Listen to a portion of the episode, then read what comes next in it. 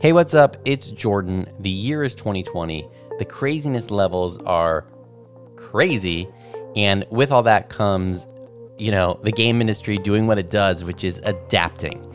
And people are making changes. Things are going a little bit different now in terms of development, more distributed development. So before we get into the episode, I just wanted to let you know that if you are looking for resources, remote resources, designers, engineers, product managers, artists, legal help, audio, whatever it is that you might, you know, help finding, you know, doing user acquisition, whatever it is that you're looking for, I may be able to help you by pointing you to good, trusted resources. I've been in the consulting game, in the game industry since 2012. I know the players, I know who's good, and yeah, I kind of know who's not so good too. So, uh, Jordan at brightblack.co. I will do my best to point you to the best resources for your situation. Shoot me an email, tell me what's going on.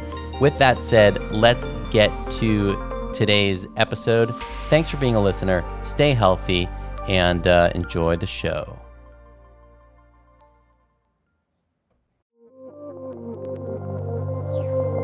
Welcome to Playmakers. I'm your host, Jordan Blackman. On every episode, I interview a game industry expert, legend, or luminary so that you can get better at what you do, whatever that may be. This week, an interview with Jason Della Rocca for episode number one.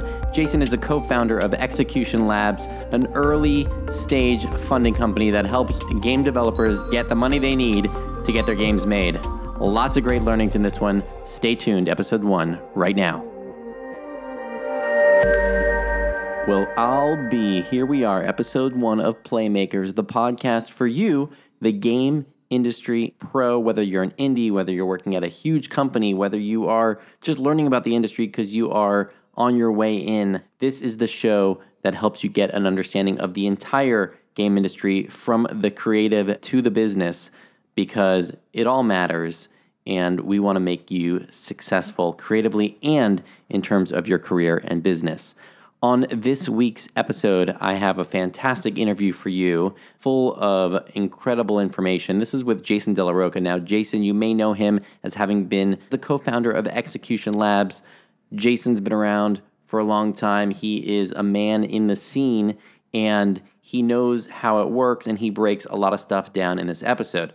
Now, as the co founder at Execution Labs, a lot of what he's doing is evaluating studios as investment opportunities for his fund. And we talked a lot about what he's looking for in companies, in studios, in products. This is stuff that is going to be helpful to you whether you're pitching your studio to publishers or to get venture funding, or maybe you're on the other side and you want a really experienced perspective on how Jason looks at opportunities. You get all that and much more in this episode. Make sure to keep your ear out for a really great breakdown of many of the key words and terms that come up in venture funding A round, B round, C round, an incubator versus an accelerator, and a lot more. So that's all in this episode, and it's coming on up. Now, this is episode one. We are in our launch week. And boy, you could help me out if you believe in this show the way I do. If you believe that the industry needs great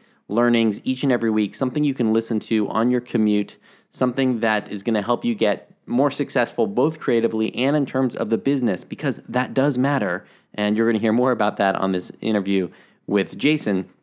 If you believe in the mission, please support us. All you got to do is head to our webpage, brightblack.co slash playmakers, brightblack.co slash playmakers. And there you can do all the things that help us grow the show, which is to subscribe, to rate, review. We're going to have quick links for all that stuff for you. Thanks. And without much further ado, without any more ado, no ado, but I bid you adieu. Here's Jason. All right, Jason, it is great to have you on Playmakers. Thanks for coming on. Thanks for having me. We're going to like dive right into fundraising and venture capital and all that good stuff. But just before we do, I wanted to talk a little bit about you and how you got into the industry. You know, you're a face that I've seen my entire career.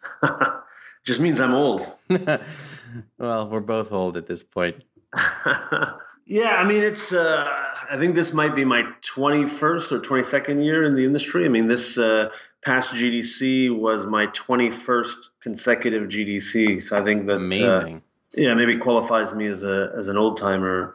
I mean, the early days, you know, going back 20 plus years. I mean, there really weren't that I mean, there weren't any game schools. There wasn't much in the way of textbooks. I mean, you know, you just sort of hacked your way into the into the industry. And for the first few years, I was more on the hardware and graphics side of things. So I worked for a Canadian hardware manufacturer called Matrox, uh, that back in the day did the Millennium, which was one of the first graphics cards that had 3D acceleration. Mm-hmm. I do and remember after, the Matrox cards. Yeah, the Matrox Millennium and Mystique and all that. I remember I remember working with John Carmack in the early days when he was getting OpenGL sort of first, you know, going on on 3D hardware and working with the the team uh, from Core doing Tomb Raider. I'm not sure many people remember, but Tomb the very first Tomb Raider was one of the first natively coded. This was like before Direct 3D and DirectX APIs and all that kind of stuff existed, and we were working with them to like get Lara Croft to run on 3D hardware and stuff like that. You cut out for a second. It was the first game to be natively coded for what?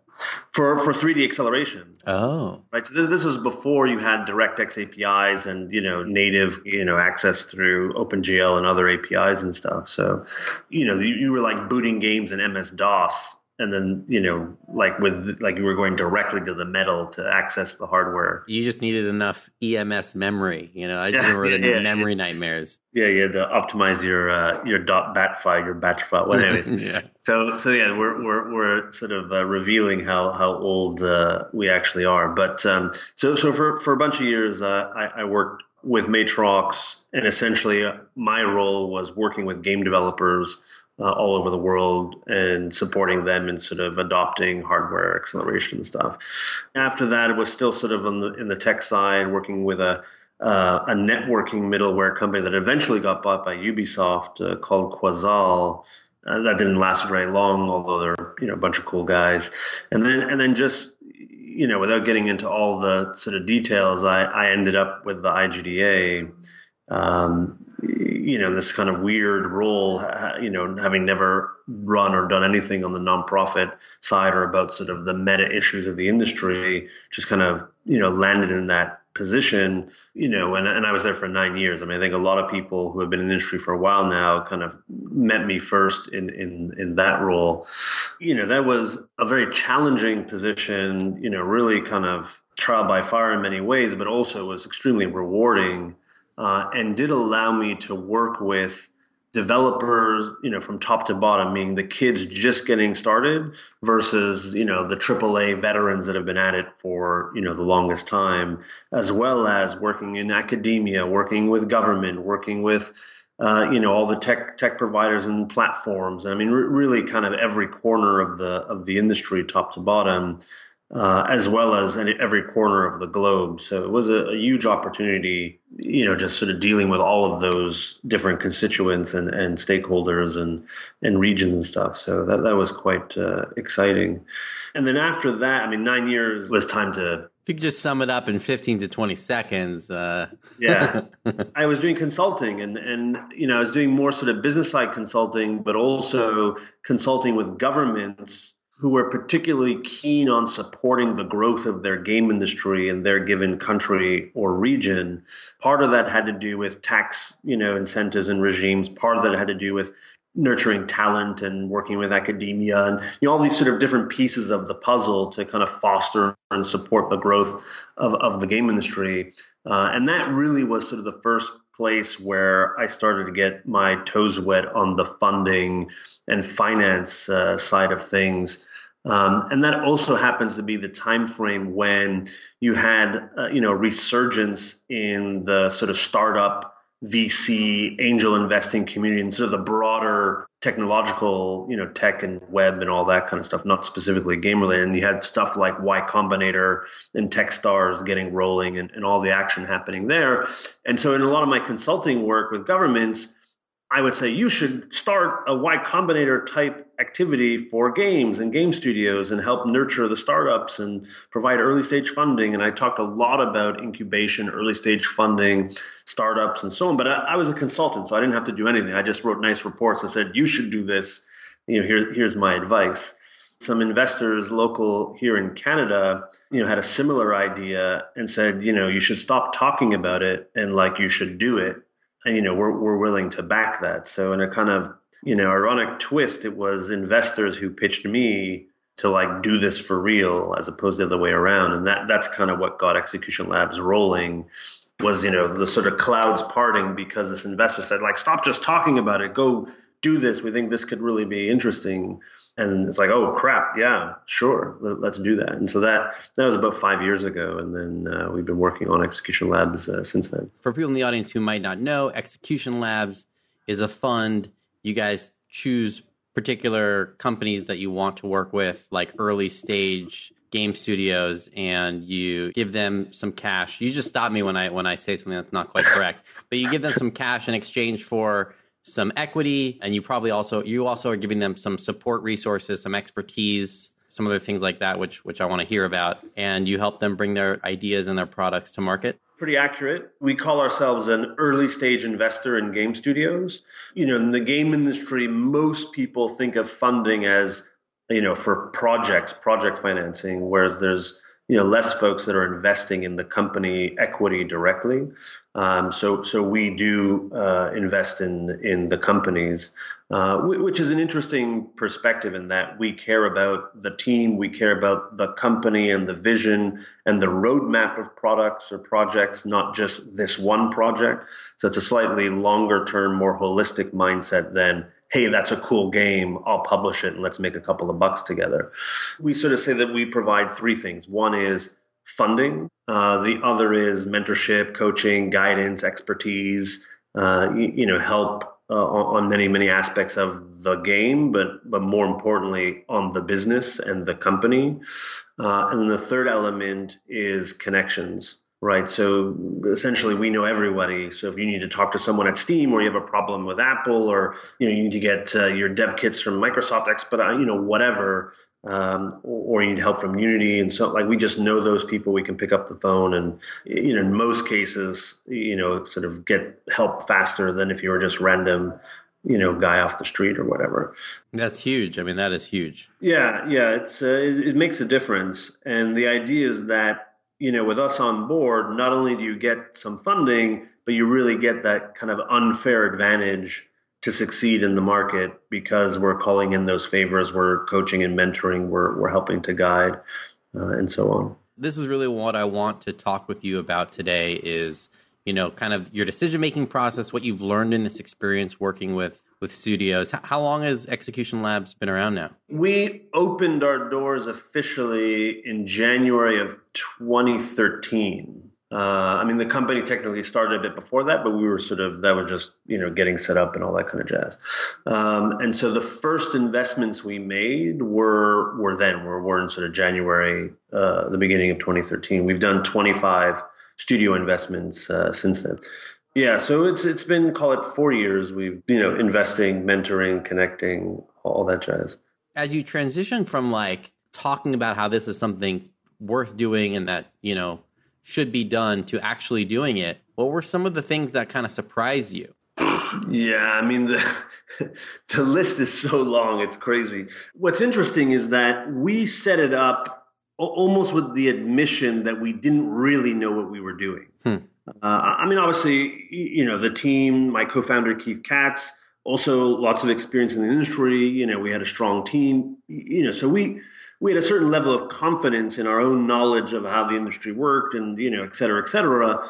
But nothing like this had really been attempted before. There were no no one we can kind of model ourselves after. I mean, we can look at Y Combinator as a sort of generic successful way to incubate early stage tech companies you know, but they don't really touch games. So there, there wasn't sort of a direct analog.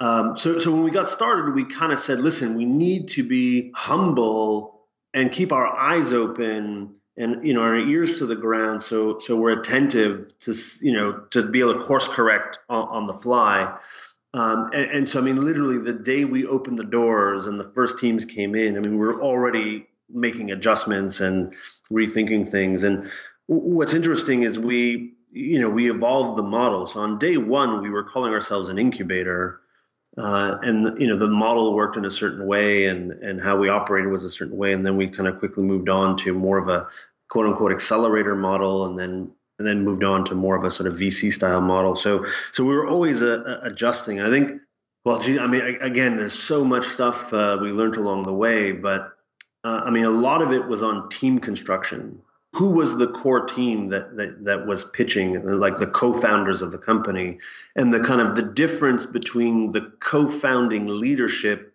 vis-a-vis the kind of minions that were just sort of working on the project.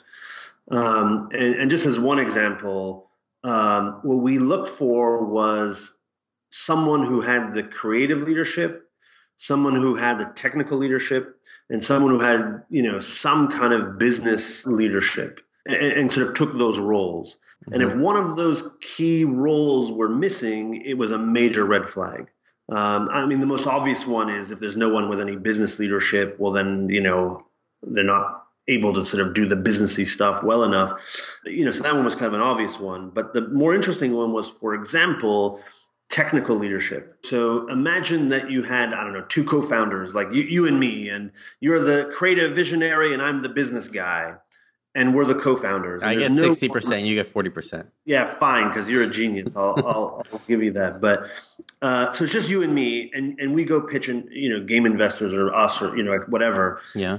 And the, when there's no technical leadership, it'll be a red flag because what'll happen is, you know, the creative genius, you or uh, or my, you know, we'll come up with all these ideas to conquer the world, to create this amazing stuff, and then the programmer, who's our minion, will say, "Hey, boss." Like I can't do that or I can't do it. And you'll say, I'm a genius. You know, shut up and get back to work. It, Don't yeah. lazy. We'll and, just get four more programmers. Problem solved. Exactly. And so, because we don't have anyone at the leadership level that's on par with you and I as co founders to kind of put their foot on the ground and say, hey guys, listen, like this is not achievable. We have to take a different path or use a different. We'll always sort of just dismiss that as lazy workers. Um, that is so fascinating. Yes, I mean that, just that's just one example of a potential red flag when a team comes into pitch. Will say, "Hey, where's your technical co-founder?" You know, because you need that as a counterbalance to the creative genius and also to the money-hungry guy that'll just sort of you know do all the all the money-focused stuff. Little things like that that you know on day one you know when you open the doors you just haven't been sort of confronted with those situations. Um, and so that was one just one sort of example of many. Well i love that one because you know for people in the audience who, who maybe have a studio or want to have a studio you know that's something where it's like even if they're not necessarily looking for early stage funding at this point they can think yeah do we have someone on our team in each of those areas that we will listen to and uh, can really put their foot down because no matter what they're doing, that's still a red flag. Yeah, absolutely, absolutely. I mean, I was at a conference just this weekend. Uh, you know, I was giving a sort of a couple of students advice, and they were two programmers, mm. and so they wanted to start a company. And they're like, "Well, we're two programmer." I'm like, that, that, "I mean, great. It's wonderful that you're two programmers, but you need to find someone with some business savvy. You need to find someone that's that's on the creative side because you can't like you just can't do it if you're just if you're two coders. Even if you hire a bunch of minions, it's just not the same thing. And so, you know, one one of the bits of advice I often give to folks that are just getting rolling is you need to design your team. Like you like it like it has to be so intentional who your co-founders and who your partners are. It can't just be Jordan's my buddy let's go get rolling. I, mean, have a cool idea. And that's a starting point, but but you, I mean, you really need to design the company and be intentional about sort of the business you're creating as much as you're thinking about the cool project and cool gameplay that you're working on. Well, that's also something that I'm I'm hearing, and and when you say that you're looking for companies that don't just have a particular product but have an entire business strategy that they can build multiple products around. Yeah, I mean, this is generally what we call, you know, a roadmap or kind of a vision for for the company.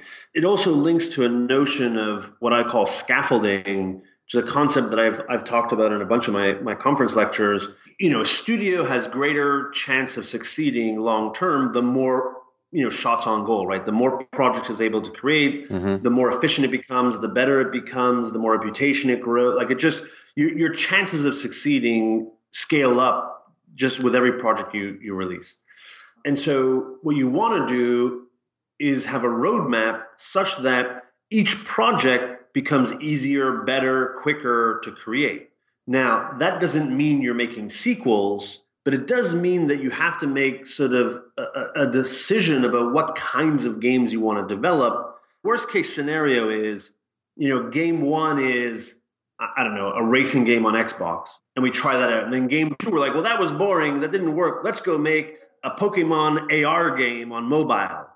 Right. And like, oh, well, that didn't work, of course, because we didn't have a Pokemon license. Well, now let's go do a Steam game that's a survival horror game. Like, each one of those is completely different there's very little sharing of technology. There's very little um, sort of accumulation of design knowledge as you were designing the racing game versus the Pokemon AR game versus the Steam survival game. Your hiring strategy is going to be a kind of a mess. Exactly. So, yeah, because if on the first game I hired someone that had racing physics experience, well, now that person's completely irrelevant for the Pokemon clone. And then the guy I hired, or the girl I hired for the Pokemon economy balancing is going to be completely irrelevant for a Steam premium, you, you know. So never mind whatever little sort of pipeline tools I created or workflow tools or Unity plugins or, you know, it's all kind of, you're just throwing it all away each time you start a new project.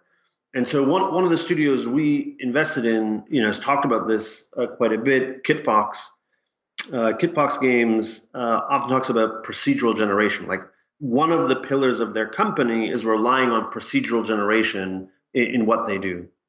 And so the very first game they did was like a, a sci-fi mobile game, free to play, but all the levels were constructed procedurally, and they had built some Unity plugins, and they hired someone with that expertise, et cetera, et cetera.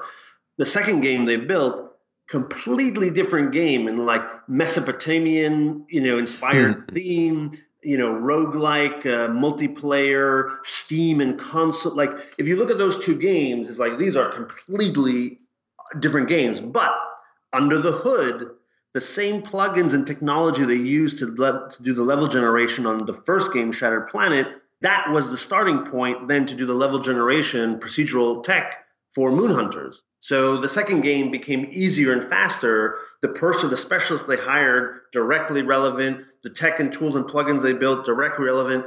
The design knowledge of working with procedural generation, all of it was an investment on the first one that now carries over to the second game.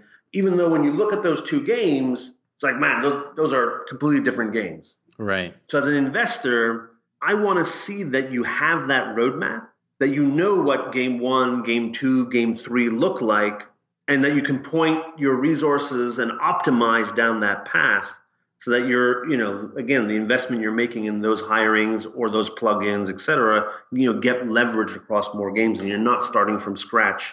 You know i want to to ask you to just do something for us. So you mentioned execution was first doing an accelerator model and then an incubator model and maybe i got it backwards could you just explain for the audience what those different models are? We know there's seed money and there's angel money and there's incubators and i think a lot of people are confused. I would love to hear your your thoughts on it. We'll tackle those in two parts right? One is the sort of the incubator accelerator stuff and then this other part is like this called the stages of, of funding. The sad thing is is there's really no kind of agreed upon accurate definition for what an accelerator or what an incubator is I mean, in, in our mindset, an incubator hatches eggs, and an accelerator, I don't know, like pushes them off the tree or yeah, out well, of the nest. So, I mean, incubator generally has been, uh, you know, you're you're you're starting literally from scratch, and you're helping the team, you know, incubating the team to kind of come up with the idea and sort of come up with a prototype, et cetera. Whereas an accelerator is meant to accelerate your traction in the marketplace. So now you have you know you have the product, you have the prototype, and now you need to like go go somewhere with it. Um, and so it's sort of a different um, different mindset. So in our case, the incubator meant that we funded you for nine months. You you came in on day one. The company just got started. Literally, you know, you came together, founded a company, walked in the door, uh, and you had a concept. Better if you had a super rough, like game jam style prototype, like a weekend prototype or something you've been noodling on. But really, you were starting from scratch. And at that point, the very, very first batch, very first cohort, we were focused on mobile. And so we said, okay, we'll give you nine months of funding. And the expectation is that within nine months, you'll launch your game. Uh, and, you know, we'll sort of support you and guide you and mentor you along the, along the way. And what ended up happening was, uh, I mean, nine months, even for a mobile game back in 2014, just wasn't enough time. Uh, and so inherently, the scope or scale of the games were naturally just sort of smaller because teams had to you know plan such that they could actually release something in that time frame so the ability for those scaled down games to generate revenue was extremely limited uh, and so a bunch of the teams you know while they were great teams given that kind of constraint you know really had a hard time building meaningful success now luckily you know several of those teams sort of weathered the storm and were able to move on and, and sort of do other projects and so on. A couple of them, you know, just fell apart. And so, you know, a few of our failed studios really happened earlier, you know, during that sort of initial uh, batch or two when we ourselves were kind of learning what was suitable to invest in. So, so, you know, really from scratch, you know, nine months, you know, to get to product. So we realized that, that was probably not the best way to do business. It was fun and and we you know we worked with some really great teams but not very sustainable. And so then we switched to an accelerator model which was a three month program uh, you know fixed amount of funding. And the idea was that we were joining you on the journey you were already on. Right right. So you already had a team. You know you've been at this for six months a year you had a, a, project, you know, it was past the prototype phase, you know, you were sort of later in pre-production, early in production, and and geez, if only you had a bit of money and some guidance and some connections, you know, it, it would go that much better for you. And so we would sort of, you know, we would join that journey you were already on and sort of accelerate you along that path. Um, and oftentimes that meant we were preparing you to get a bigger chunk of funding right? Because we were still doing early stage. And so what happened was then we ended up picking up slightly bigger teams working on larger projects that were taking much longer than nine years. But we were only providing a little bit of funding at the beginning, or you know, at that at that sort of time time stage. Uh, but then we were working with you to score other investment, to go out to CVCs, to put you in front of publishers, because then those, you know, that next level of investor, they were going to be the ones that were going to put down the big money. But with our connections and our guidance and our little bit of initial money, it sort of got you in the door to have those bigger conversations. So that was sort of acceleration. Um, I like that because you have so much more. You have a lot more information when you when you meet a company and they've been together even six months. Yeah, yeah, exactly, exactly. And there, there's more to chew on now. I mean, that means that if you were just starting out, then execution lab is no longer an option for you. Whereas the year prior, you could have been, hey, we're just getting started, and you walk in the door, and you know we would have had a program for you. But now we had this sort of crossover line. But you know, whatever. That that was part of our own our own learning and then that that was super interesting. And that we picked up a lot of really amazing teams, working on some fantastic projects. Uh, you know, a bunch of those were released last year, and, and, there's still a couple of those projects on, on the way out. That was super exciting. But then you also realize, you know, because we were doing these cohorts where you had to come into Montreal for three months. I mean, we were picking up teams from London and uh, San Francisco and uh, you know Poland and uh, Denmark. You know, and they, they would come to Montreal for three months and sort of get all boot camped up and uh, you know, they would go home after, but it was still quite a logistical burden. And then we realized we were missing out on a lot of good teams because, you know, you just had a baby or someone just got married. Like it's just life got in the way of picking up shop and coming to Montreal for three months. And there was just one time too many where we kind of lost a deal, or, or you know, the next cohort was only starting five months from now, but you were, you know, you needed it now. I'm like, well, geez, Jordan, uh, the next one's five months and so we would lose an opportunity because we were sort of held by those constraints. Uh, or that you know the kind of the box of an accelerator. And so last year we we kind of abandoned the notion of running physical cohorts and you know running an accelerator, and we just sort of were behaving more VC like. We discovered you at GDC and we thought it was awesome. We wanted to do a deal. We would just do the deal. Like we wouldn't worry about, oh, well, the next class starts in three months or whatever. And we wouldn't force you to come to Montreal. Of course, if you wanted to, that'd be great, but it wasn't mandatory. And so then we just sort of abandoned you know the program and really just behaved more more uh, you know VC like in that sense. That's a bit sort of the evolution of of our how we structured our model. If you go out in the world and ask people how do you define an accelerator, how do you define it, like you'll get different answers, but again, incubator tends to be earlier and then accelerator tends to be slightly later, but both of them are still early stage kind of instruments not going to an accelerator if you're a hundred person company with you know millions of dollars of revenue. Like you just don't need that. It's still you know both of those are still mechanisms for earlier stage companies. All right so part two you know I, have actually done lectures. I did a, i did a good lecture at gdc europe as well as gdc san francisco on uh, funding models you know so there's a much more detailed lecture on on on funding models and stages and so on but but this question of you know, where are you in the life cycle of your studio vis-a-vis who you can go talk to to get money is a critical one. A lot of people just like they just don't know, right? It's just not knowledge that they they have, um, and so I mean, so so the different stages of funding. The initial one is called the three Fs, right? For friends, family, and fools, uh, or or also what you would call love money. Hmm. Me- meaning only someone who loves you is going to be crazy enough to give you money at the very beginning.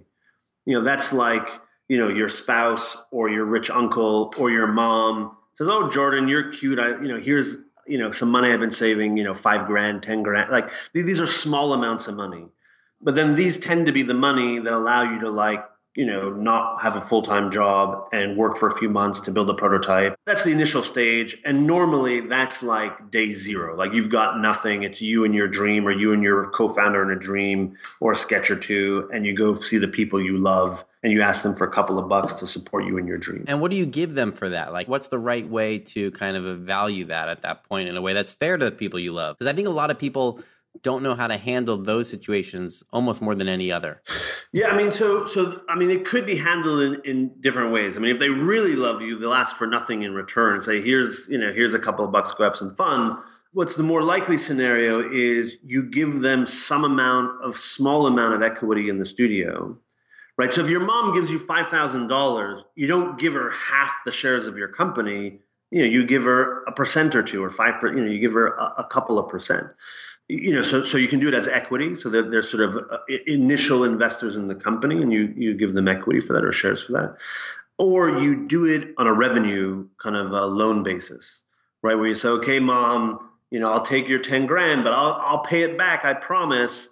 And as soon as I get, you know, a big investor or a big publishing deal, or my game sells, or you know, or or I have some monies coming in, then I'll pay you back that money and then the terms of that payback could be you know non-interest bearing interest but i mean whatever you sort of work out and your uncle or your mom it feels is fair you know whatever. That's you know it's more of a kind of a, a, friendly friendly deal. So usually that that's how it is is you're giving a couple of shares or you're doing some kind of custom negotiated loan type of repayment schedule and and stuff like that. As a bit of advice you generally do not want to do that as a percentage of gross revenue, right? You don't want to say, okay, mom or uncle, I'll take your 10 grand and for 10 grand, I'll give you 10% revenue of the company. Like, right. you know, because then if you have a hit, no investor wants to be a part of that after that as well, right? I mean, that's going to make it really hard. Yeah. And, and actually that, that's a good sort of tip also. Like if you're, if you're bringing people on board,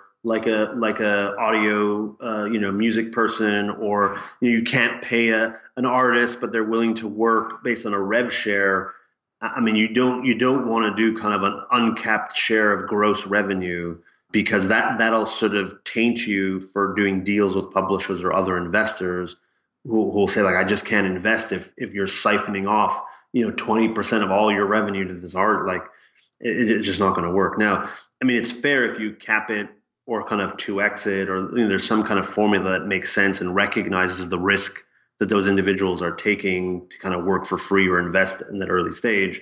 But you, you just have to be really careful on what you're promising and that you're not kind of uh, uh, cursing yourself down the road when when a when a bigger scale deal needs to get done. Um, anyway, so that that's kind of the the very initial stage is the friends and family or fools, the love money stage.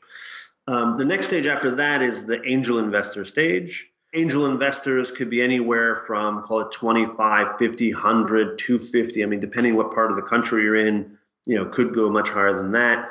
Now, these tend to be you know these are individuals right? They're they're investing for fun they're investing for profit they're investing their own money. They want to sort of support you as well. So you often will get sort of you know some mentoring and coaching. Now now the thing with angels are they're kind of invisible right? I mean you can't like you can't see them they're hard to find and angels you know tend to sort of leverage their network to find other investment opportunities and stuff um, so unlike VCs, which have websites and you know staff and receptionists, and you can find them online and like call them up and and so on. Like angels, you know, they don't have that. They don't have website. I don't have a website that says I'm a rich guy. I'll give you money if you pitch me. Like it just it, it, they're harder to get to. But angels like to generally invest close by right because they want to like show up for a board meeting or they want to you know they want to pop into the office and see what you're up to and so, generally speaking, angels invest in their backyard. Mm. And so, if you're looking for, you know, one of these mysterious angel investors, and you're in, I don't know, Boston, you can't like say, I'm going to go to Silicon Valley and find me some angels because they're just not going to be interested in a, in a company from Boston or see like wherever you are. So, so if you're looking for angels, you have to kind of look in the in the sort of that city and that region and figure out the angel networks, the the different events and startup activities where those angels may show up at, and sort of cultivate that network of people in that area. Um, you know, specifically for for angels. It, it seems uh, like there's a bit of a pitfall as well there, where you know you there really has to be a good match between the angels and the company, kind of both ways, right? Like, yeah, you know, because if the angel's going to be popping in to meetings. They're going to be suggesting things. People are going to want to want to make that person happy. They have a, they actually have a lot of impact on the future of the company. Yeah, I mean p- potentially, you know, some angels might say, "Hey, Jordan, you're cool. Here's the money. You know, let me know when you're made the millions, and I'll collect my check." Like like it's not to say they're automatically going to be sort of screwing around in your junk.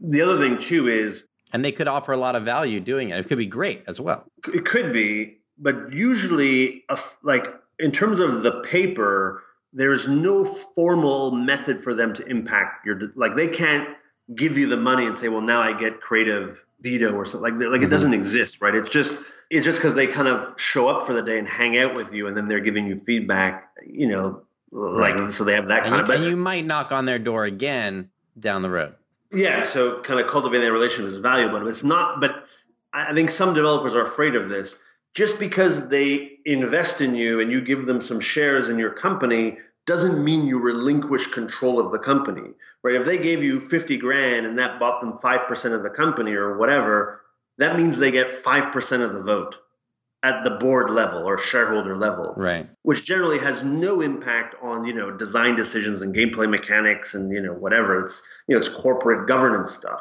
Now, if you were desperate and you sold the angel 51% of your company, now all of a sudden, sure, they do have you know much greater impact but but yeah you don't you don't really lose lose control. But the point is that angels tend to invest slightly more emotionally meaning they don't do dumb deals because they you know they think you're cool. They do a deal they can rationalize as a smart deal but they're also doing it because like hey i think what jordan's doing is interesting you know I, I like the space that he's going into i don't know that space i'm i'm going to learn or I think it's going to be fun because I've never done a game investment, or uh, you know, like there's, there's other sort of personal motivators yeah. for that individual because they're they're investing their own money, um, so they're not going to throw the money away, but they're also not just a banker that's sort of making decisions based on a on a spreadsheet. That's kind of the, the, the key point there. Once you're sort of past the angels, and and an important note is you're usually using the money from the earlier stage investor to open the door to the later stage investor. right? So, for example, you take the, the 10 grand from your uncle so you can hire the artist and you and your programmer buddy can like make the prototype, right? And you kind of spend the 10 grand and then you take the prototype and then you go see the angels and say, hey, listen, I took an early stage, you know, I took some money from my uncle, paid an artist, my programmer buddy and I, here's the prototype.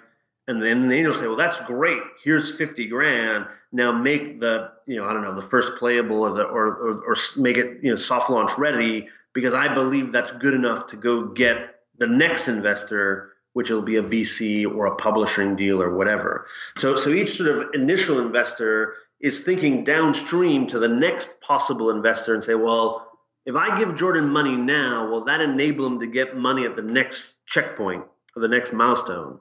And then the guy at the next milestone say, okay, well, great. I see what you did with you know your uncle's money. If I give you money now, does that get us to the next checkpoint? And so each one's sort of looking back and then looking looking forward. So, so you've taken the 10 grand from your uncle, you've made your prototype, you've gone to see an angel. Angel says, that's cool. I believe this, you know, has potential. Here's 50 grand or 100 grand, whatever. Then you use that to make your call it soft launch version. Um, you know, and then and then you know, you're in soft launch and KPIs are looking good. Then you go see VCs, and now this is the first time you're going to hit you know formal investors. There are different kinds of VCs, right? There are seed stage or early stage VCs, which means they usually invest before you've generated any meaningful revenue right? So they're they're investing based on the team, on the vision, on the sizzle, uh, you know the hype that you've generated so far. And so they're they're they're not writing big checks a couple hundred grand but they're taking a huge risk because you have not yet proven that your concept or idea or plan is going to work. Um, so they're not you know they're not as risky as your uncle that kind of gave it to you just because he loves you uh, but also you haven't yet proven yourself so it's still pretty risky for them is a seed stage the same as as like a round A, round B, round C? How does that fit in? So the seed round would be the first formal investment round, right? The like if it's you and me and your uncle, that that would be kind of just considered like the founding of the company, right? Like he like we all take common shares and, and your uncle would, you know, get 10% common shares or, you know, whatever. That's We have our meeting with him after this. Yeah, good. Uh, you know, and then when we get the angels on board, then that would be the seed round. Uh, and then, you know, then after, or what you would call Series Seed, then you do Series A, which would be, let's say, the, the first formal investor. And so that's after um, there's some revenue comes Series A. Typically, uh, typically. Usually, but, but it depends. It right. depends. If you're like Twitter and it's not so much about revenue, it's about building user base and engagement – you know, then then you can do much bigger s- series of funding without any revenue, but right. that's slightly different. Anyway, so you, so you've got your your your sort of seed stage, early stage investor. This is pre-revenue, so they're still kind of taking that unproven gamble, and then and then you have the sort of normal VCs.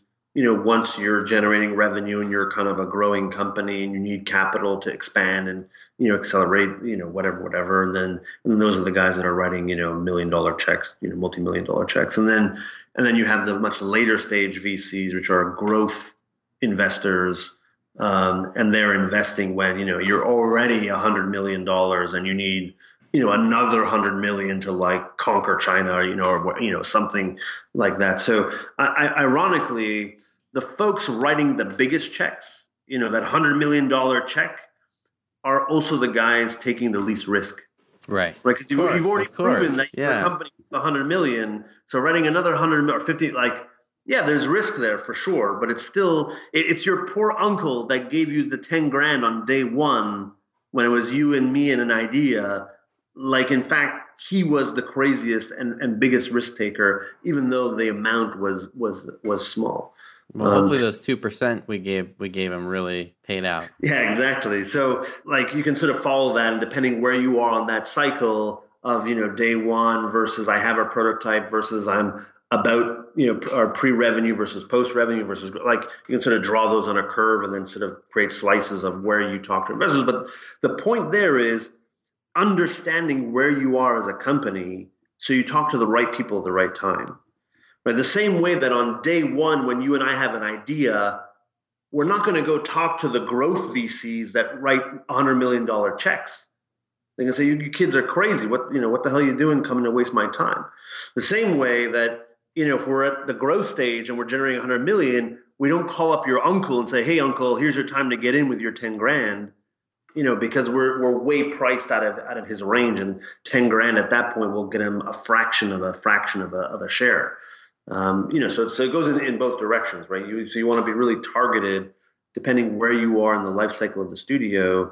You know who, who you talk to and who and who are viable investors at that stage. I'll tell you, Jason, that was amazing. That was an amazing rundown. I really appreciate it, and I know a lot of people listening will as well. Now that um, you know people listening kind of understand how this system works, and maybe they're thinking, "Oh, we we might be a good fit to pursue something like this." I'm curious to know what kinds of pitches you look for, what kinds of pitches, who who you think is ready to go looking for some early capital, and and also who's not. Like, what are some of you know when I when I was in publishing, I would get the same kinds of wrong pitches a lot that made the same kinds of errors. And so I kind of knew like, okay, if I saw if I saw a pitch that, you know, claimed it was better than that they had a product that was better than Madden or something like that, I would just know, you know, okay, they're they're not like really trying to connect. What are some of the common errors that you see and, and what are some things that you really would love to have people approach you about? Yeah, I mean, so that's uh we'll try to do the fast version on that one.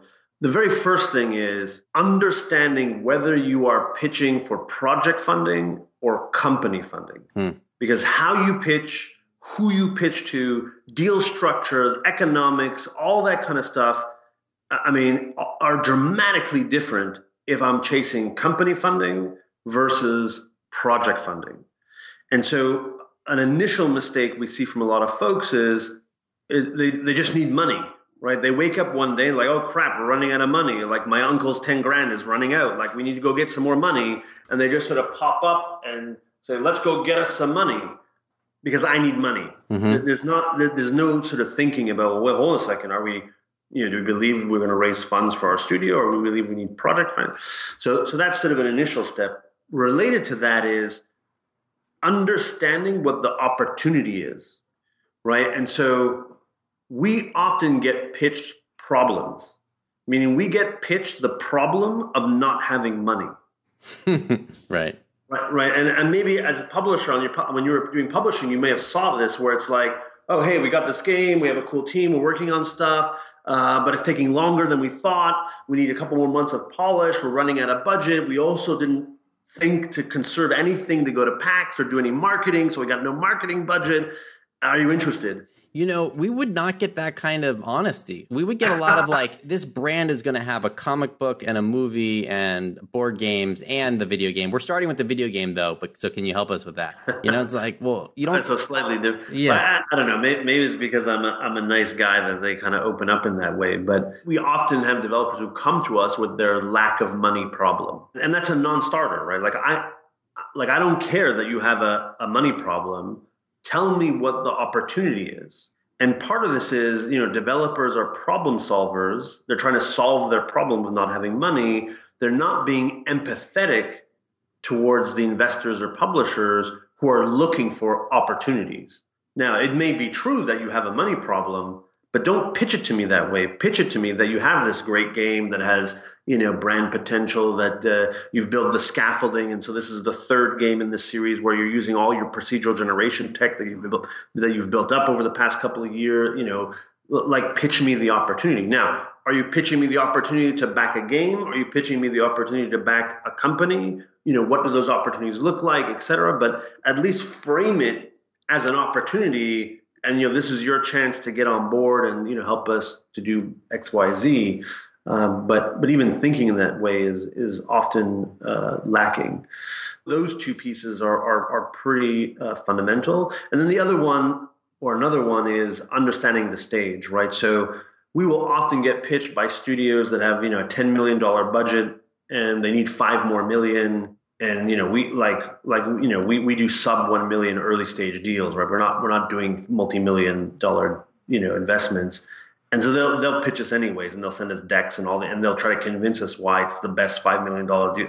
It's like, dude, like we just don't like do your homework. Like on our website, it says early stage, sub one million. Like we just don't do that. So, so just to um, break that down for for some people in the audience, what you're saying is the company's asking for more money than you than you give in your deals and that also means that they can't really give you the leverage that you're looking for uh, in your deals so it doesn't it doesn't really work on either end yeah correct. Me- yeah meaning you know there are economics at play on our side of why we go in early and why we do deals at that level and and we state that on our website.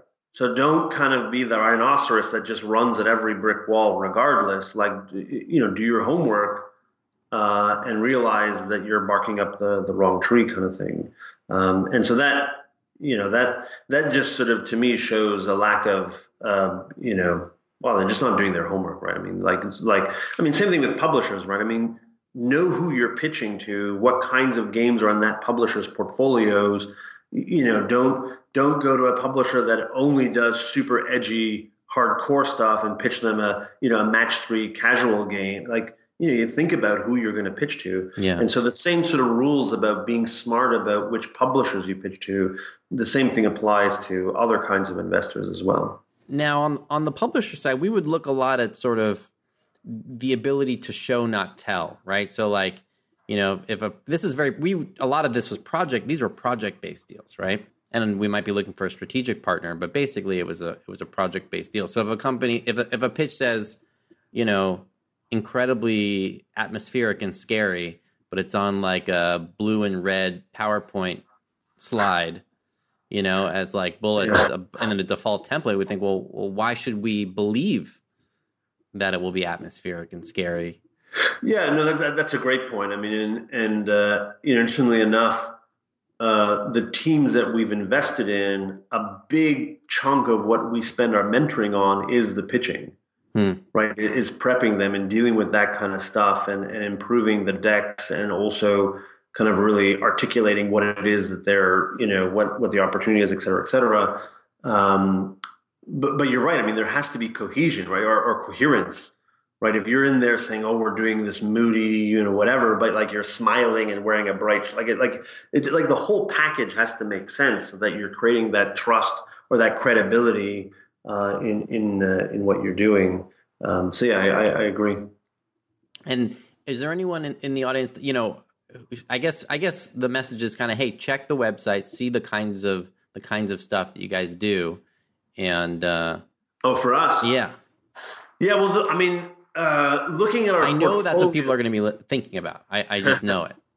well, I mean, the tricky thing with our portfolio is that it's not quite indicative of what we're doing now and that you know because we've changed our model so much you know there's teams in the portfolio that we did as the very initial incubator model that we've since abandoned right so if you're like oh look at that team we're just like them it's like oh yeah we don't do that anymore you know so it's I mean, uh, on the one hand, I'm saying like go do your homework and you know read up on the websites and stuff. In our case, it's a little bit tricky given that uh, we've evolved the model o- over time.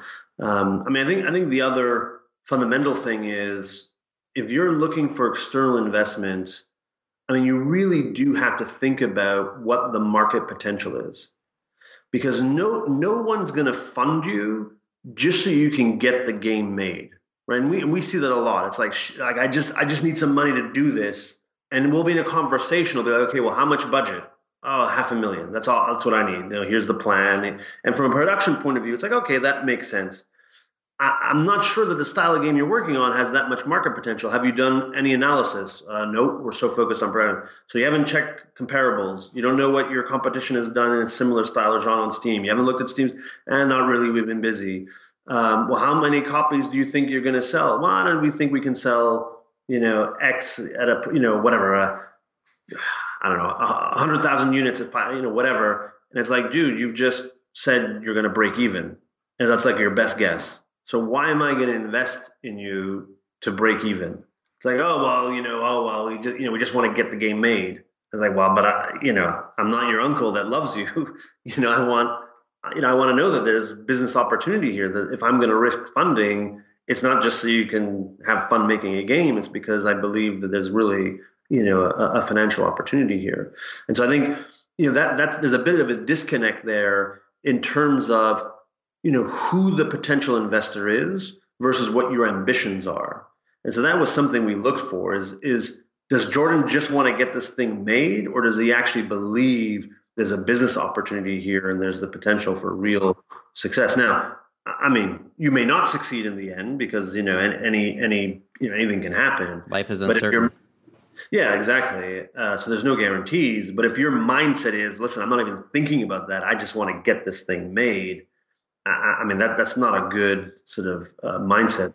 Um, I mean, in the US, I think this is slightly less of an issue, but in certain regions where you have other sources of government funding, you know, where there is less pressure on financial gain and it's more about investing in culture and creating, you know, content from a given population, you know, this kind of stuff.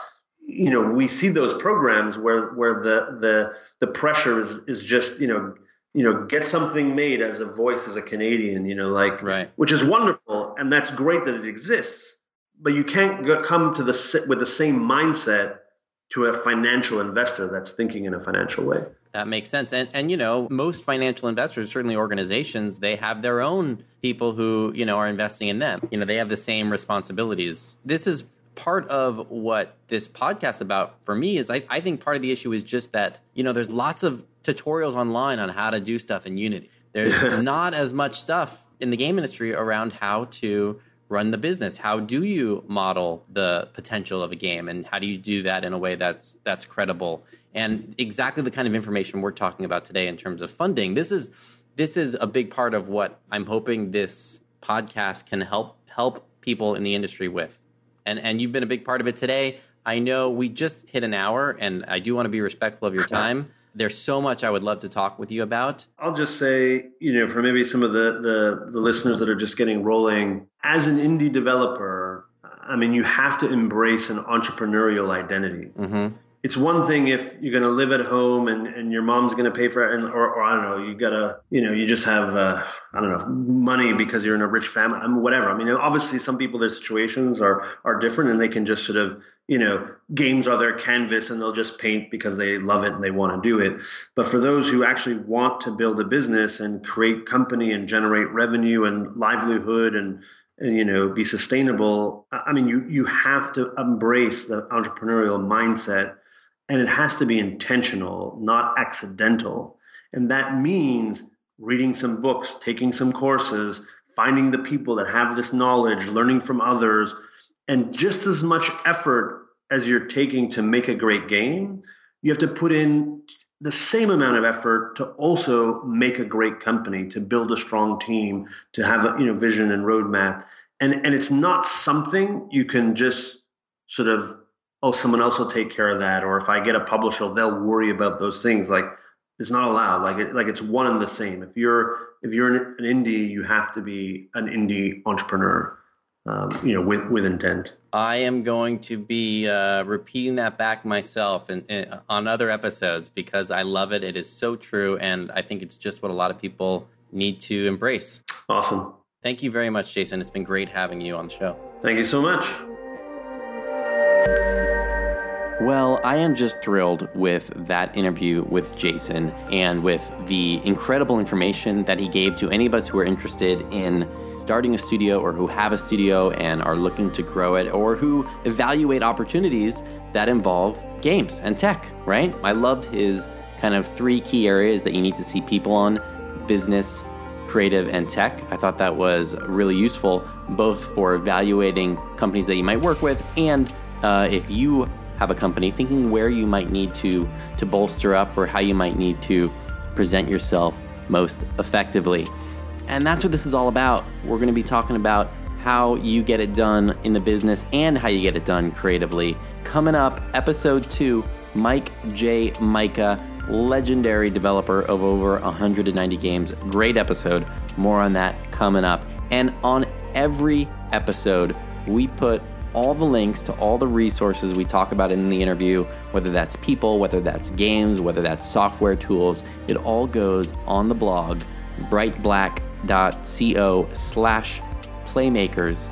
And uh, that's also where you can support what we're doing as well. Check out the next episode. Stay in touch. Episode one is one and done. You've been listening to Playmakers. That sounded super cheesy. I kind of liked it.